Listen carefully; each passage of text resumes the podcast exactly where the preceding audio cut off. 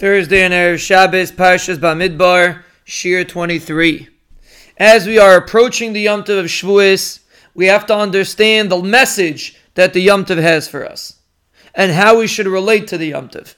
There's a very interesting story with Reb Chaim when his Shver Rav Elyashiv Zatzal was nifter and he had many grandchildren that lived in different parts of Eretz Yisrael, very far from Yerushalayim, and they wanted to know should they come for the Levaya because the minhag in Yerushalayim is that the descendants of the nifter do not walk along with the mita. They don't do the levaya itself. So therefore, the question is: Is there a purpose for them to come to Yerushalayim if they're not going to be able to accompany the mita anyway to the base of? And they asked Reb Chaim, should they come or not? And originally, Reb Chaim said maybe they don't have to come. But then he said over a Gemara in Ksubos which teaches us the importance of being by the hesped of an Adam Gadol. He said they should come, even though they're not going to participate in the Levaya itself and the walking of the Nifter itself. But the Gemara in Ksubos says that anyone that is by the Levaya of Rebbe is guaranteed Chaye Olam. Anyone that's sitting there. So therefore, even if you're not going to participate in the Levaya itself, but the very fact that you're sitting by the Hespedim and you're participating in the kavod of the Nifter, that itself is a tremendous chus. And therefore it is kedai to come even to just hear the Hespedim. That was Reb Chaim's psak. And we see from here a very interesting thing.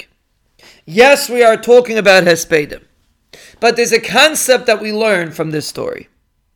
The concept of kavod hatorah the concept of when an Adam Gadol is nifter and a person is sitting there, he is part of the Kavod HaTorah.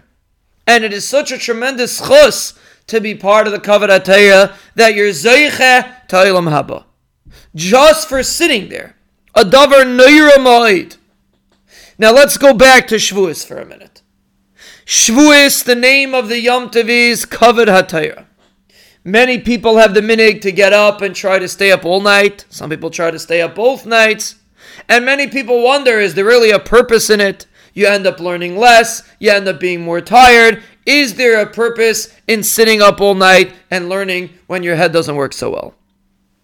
And we see from here that when there's a situation of kavod hatorah, you should be part of it.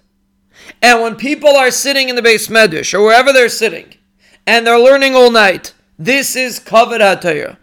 Especially in today's generation, when we're such a weak generation and we don't always have the opportunity to learn Torah late at night, like in the previous generations.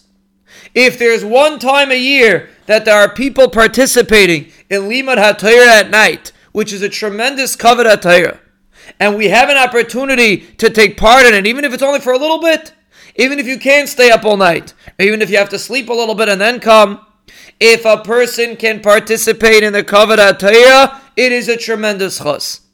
That's what we see from the story of Rebbe. When a person participates in being Mechabed Torah, the chus is endless. And therefore, on the Yom Tov of Shavuos, when Klal Yisrael demonstrates Kavod HaTorah, if we are able to participate, even in a small fashion, even a woman who doesn't learn Torah, but if we can maintain on this Yom Tov in the house the situation of Kavod HaTorah, which is the essence of the Yom Tov of Shavuos, we will B'ezras Hashem be to tremendous bracha. To Chaye Olam Haba.